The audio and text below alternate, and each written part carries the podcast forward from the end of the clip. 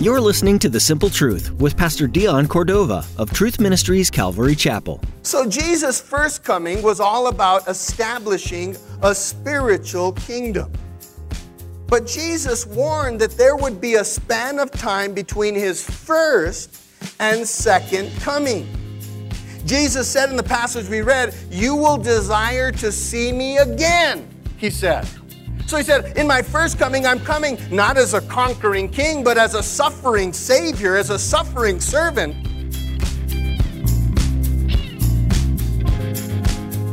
As we cling to the simple.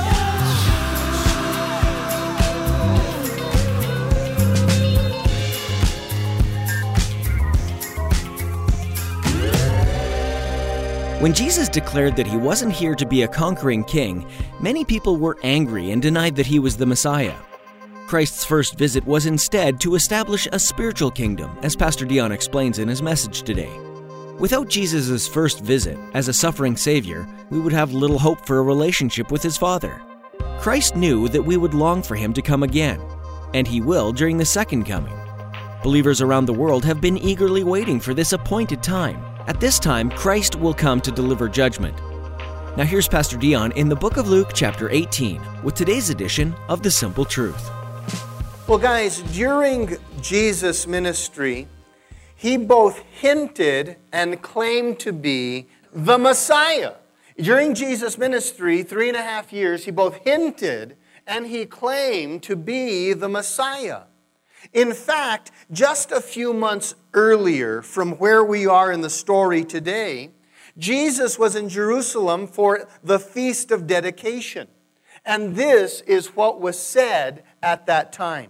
John chapter 10, verse 22. Then came the Feast of Dedication at Jerusalem. It was winter, and Jesus was in the temple area walking in Solomon's colonnade. Then the Jews gathered around him, saying, How long will you keep us in suspense?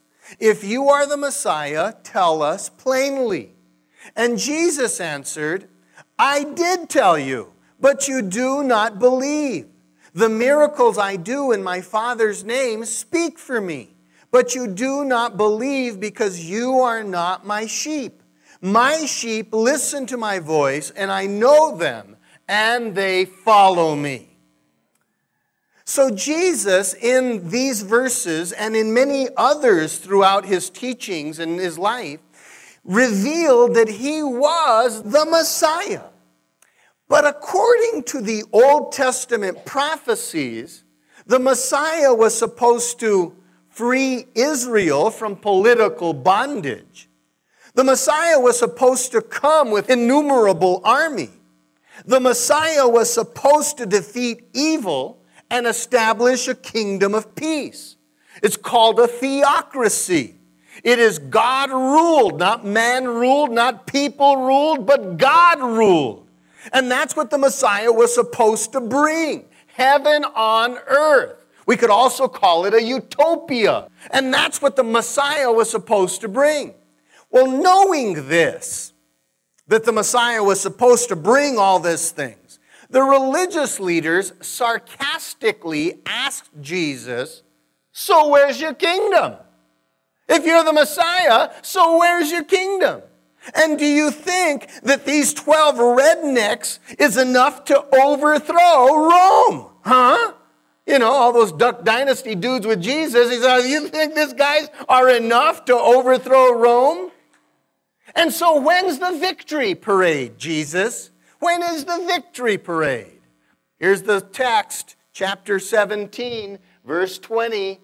The sarcasm is shining. Now, when he was asked by the Pharisees when the kingdom of God would come, he answered them and said, The kingdom of God does not come with observation, nor will they say, See here or see there. For indeed, the kingdom of God is within you. Then he said to the disciples, The days will come when you will desire to see one of the days of the Son of Man, and you will not see it. and they will say to you, Look here or look there. Do not go after them or follow them. For as the lightning that flashes out of one part under heaven shines to the other part under heaven, so also the Son of Man will be in his day. But first he must suffer many things and be rejected by this generation. So listen, the religious leaders were mocking and challenging Jesus about the discrepancy between the prophecies and his ministry. The prophecies say that the Messiah is supposed to bring, um, you know, peace and, and, and, and prosperity is supposed to come with an innumerable amount of people. He will free of them, free Israel of political power. But Jesus, it just doesn't look like you're doing this. So the religious leaders were mocking and challenging Jesus. But that's when Jesus reveals that the Messiah will have two advents will come to earth not once, but twice. So he tells them, hey, listen, he reveals that there's going to be two advents, two comings, that the Messiah will not just come once, but twice. Jesus explained in this passage that he would come again. Okay? Jesus explained that he would come again. And now, during this first coming, Jesus wasn't a conquering king, but a suffering savior. He said this first coming was about establishing a spiritual kingdom. Why did he need to come first and establish a spiritual kingdom first? Because their biggest problem then wasn't Rome. Their biggest problem then wasn't Rome. You know, Roman domination wasn't their biggest problem. And guys, our biggest problem isn't drug addiction, alcoholism, terrorism. Our biggest problem isn't President Trump or the national debt or crime or failing economy or that rocket man, you know, from North Korea. That's not our biggest problem. Our biggest problem is a spiritual one. It's called sin and death. So Jesus said, There's going to be two comings, and my first coming is all about establishing a spiritual kingdom because our biggest problem isn't the things that are happening around us, but the very thing that's happening on the inside. See, we are sinners by nature. You've heard me say this many times. We are sinners by nature. What's our biggest problem? Sin and death was passed down to us from Adam and Eve generation after generation. Every single one of us is infected. And this is why the Bible says this there is none righteous, not even one. No, not one. So, hey, listen, every person has been passed down this sin and death, a sin nature. So, along with all of your distinguishing features, your eye and your hair color, your dimples or your freckles. You also got a sin nature. You are bad to the bone, huh? You're having trouble swallowing that? Well, consider a toddler. You don't teach them to be selfish or stingy or demanding. You don't tell them that, no, this is how you do a tantrum, okay? You, you don't teach that. You don't teach them any of that stuff. It comes natural so does lust and greed and pride and envy and all of that stuff you got going on. Jesus explained that lying, lusting, and la vida loca is because you are of your father the devil, and the lusts of your father you do. That's what Jesus said. We're sinners by nature. So, kind of like Kramer on Seinfeld, I think I, I just blew your mind, didn't I? So, we're sinners by nature, but we're also sinners by choice. See, we're born with the nature of sin. But then at one point, we understand right from wrong. and we decide to sin against conscience or against law. We officially become sinners by choice, children of the corn, sinners by choice. And then we become sinners by practice. It's the way we roll. From then on, we start rolling that way. So, first, we have a sin nature. We're born with it. But then at one point, we make a decision to do it, and we sin. And then we're children of the corn, sinners by choice. Then we become sinners by practice. What does that mean? Watch this. Have you ever noticed people with strange idiosyncrasies? You know, little habits that people do over and over without realizing it. You ever run into people like that? A nervous twitch, pushing their glasses all the time. They don't realize it, they just do it until they get, you know, lazy. And then they're, and then they're like, Ooh. how about biting their lip, biting their nails, stroking their hair? And people do that. Nervous, they just, they just do it. Or pulling on their t shirt. You ever see people always doing that? They do it without thinking, all the time, all the time. Idiosyncrasies. Sin becomes a habit or a practice just like that. We're sinners by nature, then we become sinners by choice, and then we just start doing it all the time. Right? Isn't it true, guys? Sinners by choice. It becomes a habit. You lie, you steal, you gossip, you complain, you fly off the handle. You don't want to, but you do. You just can't help yourself. You just can't help yourself. Everybody say sinners by practice. So you get it. And because we are sinners by nature, by choice, or by practice, we have a predetermined sentence. The wages of sin is death, the Bible says. Spiritual death, separation from God. To perish in hell is the sentence. So that's why the priority of Jesus' first coming was to save us from that very end. John 3:16 says, you know it well, quote it with me. God loved the world so much that he gave his one and only son so that everyone who believes in him, everybody, will not perish but have everlasting life. God sent his son into the world not to judge the world, but to everybody save the world through him. Yeah. Then there's a next verse. 1 John 3 8. Here's what it says. The reason the Son of God appeared was to, everybody, destroy the works of the devil.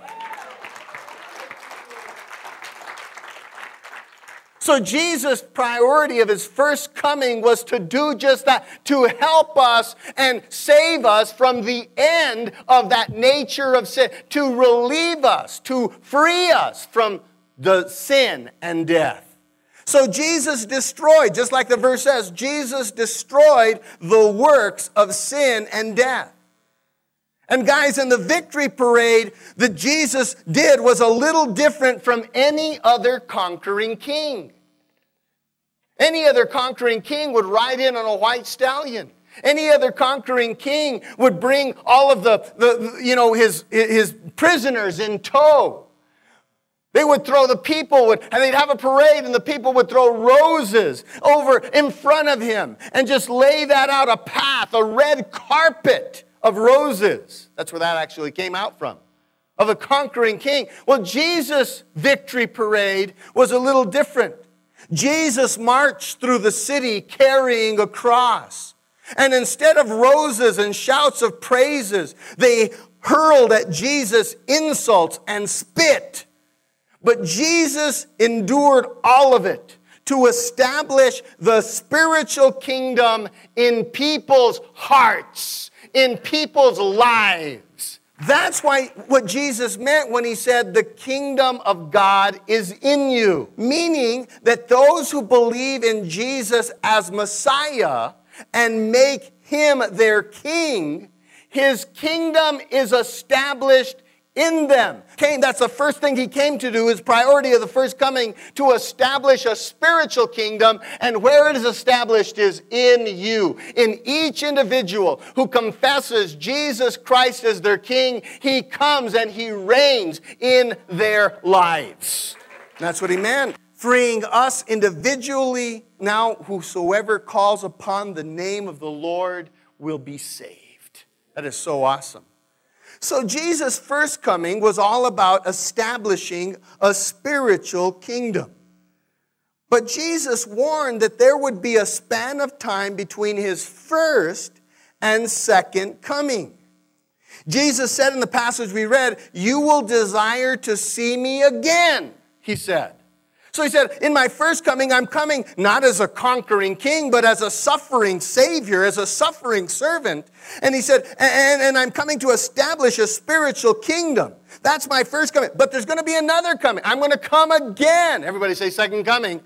There's going to be a second coming, he said. At that point, there's a second coming that will happen. The second coming is a, you're going to desire, but there's going to be the span of time between it.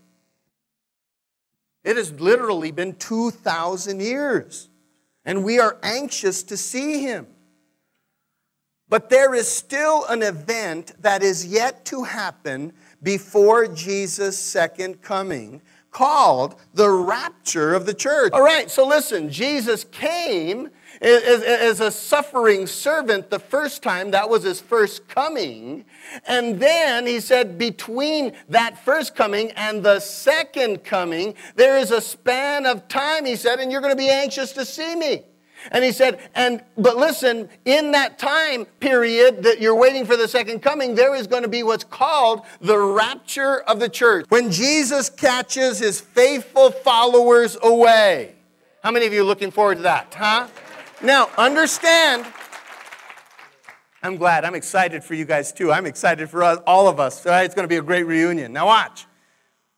But understand, guys, that that the rapture is not considered a coming because Jesus doesn't touch the ground during the rapture and he doesn't linger.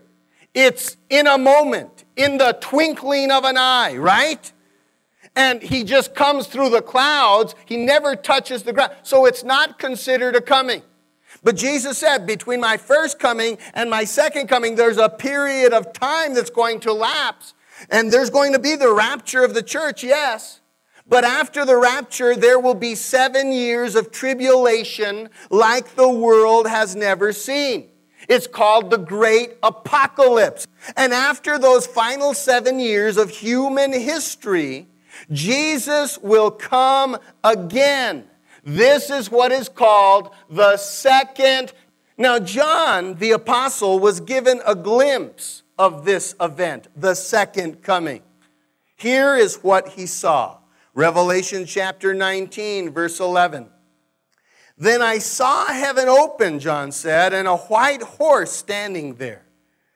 And the one sitting on the horse was named Faithful and true. Guess who that is? He said, The one who justly punishes and makes war.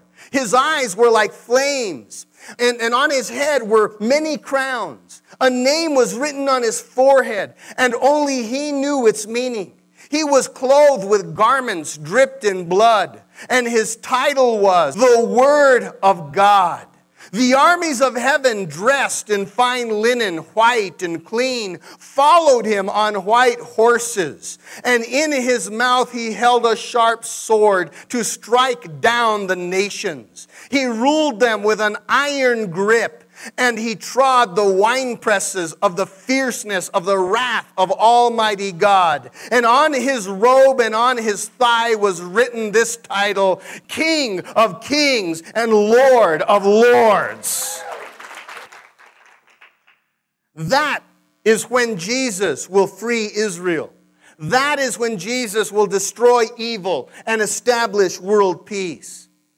And Jesus told those sarcastic religious leaders that on the day of his second coming, before there is jubilation, there will be judgment. Continuation of Luke, verse 26. And as it was in the days of Noah, so it will also be in the days of the Son of Man. They ate, they drank, they married wives, they were given in marriage until the day that Noah entered the ark, and the flood came and destroyed them all. Likewise, as it was also in the days of Lot. They ate, they drank, they bought, they sold, they planted, they built. On the day that Lot went out of Sodom, it rained fire and brimstone from heaven and destroyed them all. Even so will it be in the day when the Son of Man is revealed. In that day, he who is on the housetop and his goods are in the house, let him not come down to take them away. And likewise, the one who is in the field, let him not turn back. Remember Lot's wife? Whoever seeks to save his life will lose it, and whoever loses his life will preserve it. I tell you, in that night there will be two men in one bed, and don't let that alarm you because the, the, actually men is not in the original transcript, so it says just two in one bed. The one will be taken and the other will be left. Two women, that's also not in there. It says two will be grinding together, one will be taken and the other left. Two will be in the field, the one will be taken and the other left. And they answered and said to him, where will they be taken, Lord? So he said to them, Wherever the body is, there the eagles will be gathered together. So Jesus is saying, Hey, listen, there's a second coming, but before there's jubilation, there's going to be judgment. At Jesus' second coming, judgment will be fast and furious, Jesus said, like a lightning flash. He said, like the days of Noah like the days of Sodom and Gomorrah. Judgment consumed them in seconds, not hours.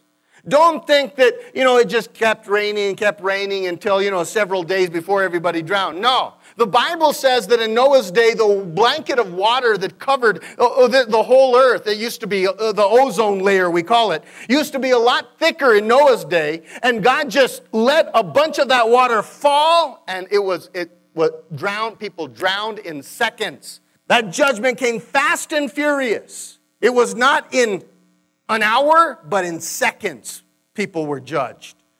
Jesus' second coming will be just like that. No time to get your affairs in order, Jesus said. So don't procrastinate. Because Jesus said, because if you do procrastinate, you will be bird food. You will be a buffet for the eagles, the pelicans, and the vultures of that area. Just let that hang there for a minute. Now, listen, Jesus knew that the truth about future events can be scary. It can be scary. So, Jesus suggests if your knees are knocking together, kneel on them. Call out to the Lord. He will help.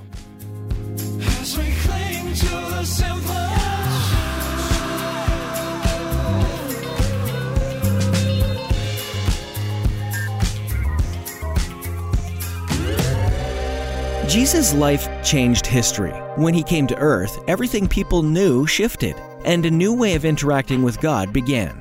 Jesus shows you how to live, how to love, and how to devote yourself fully to sharing the truth of God's Word.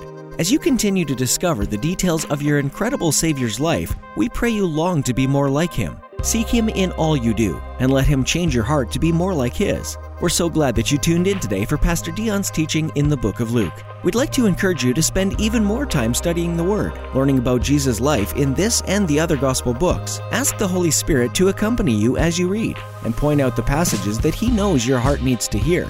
We'd love to pray for you during this series as well, so please let us know how we can specifically be lifting you up to the Lord. Give us a call at 505 753 4363. That's 505 753 4363. Do you live in the Espanola area? If so, come visit us at Truth Ministries Calvary Chapel on Sundays and Wednesdays for a time of worship, Bible study, and fellowship.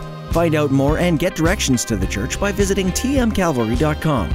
If you can't make it in person, we invite you to join us virtually through Facebook, where we live stream all of our services. Just follow the link to Facebook that you'll find at tmcalvary.com. Thanks for tuning in today, and join us again next time right here on The Simple Truth.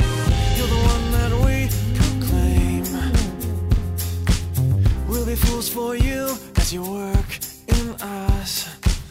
May power show in the deeds we sow. Let us join our hands, and together we stand. Together